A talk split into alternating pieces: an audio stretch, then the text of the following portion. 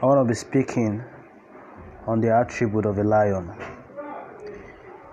You see, in the jungle, the lion is referred to be as or to be the king of the jungle. But when you look at it, come to think of it, the lion is not the wisest. Neither the lion is he the fastest.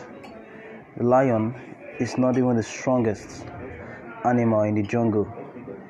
The lion is not the tallest nor the shortest animal in the jungle.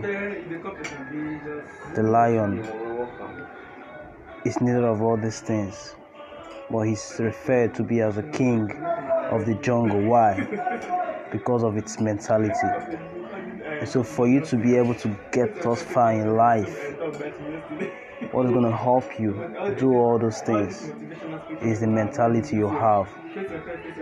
The mentality you have is what's going to determine the kind of life you live, what you believe in your life determines